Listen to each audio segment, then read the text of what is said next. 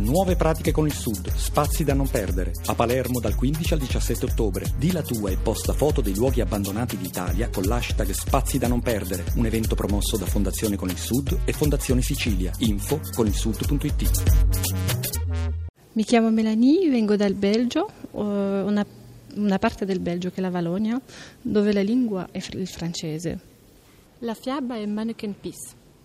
Mannequin Peace est une petite fontaine qui représente un petit garçon de 4 5 ans qui fait pipi. Il y a une dizaine de légendes concernant Mannequin Peace. Une de celles-ci est la suivante. On raconte que Bruxelles, la capitale de la Belgique, était occupée depuis plusieurs jours par des ennemis. S'apercevant que les habitants de Bruxelles résistaient, ces derniers décidèrent d'allumer la mèche d'une bombe pour incendier la ville avant leur départ. Ils avaient compris qu'ils n'auraient pas réussi à la conquérir. Mannequin Peace è una piccola fontana che raffigura un bambino di 4 5 anni che fa la pipì. Ci sono una decina di leggende su Mannequin Peace, una è questa. Si racconta che Bruxelles, la capitale del Belgio, fu occupata e bloccata per giorni e giorni da truppe nemiche. Di fronte alla resistenza e alla tenacia della popolazione, i nemici decisero di abbandonare la città perché avevano capito che non sarebbero mai stati in grado di conquistarla. Prima della ritirata, però, accesero la miccia di una bomba per incendiare tutto.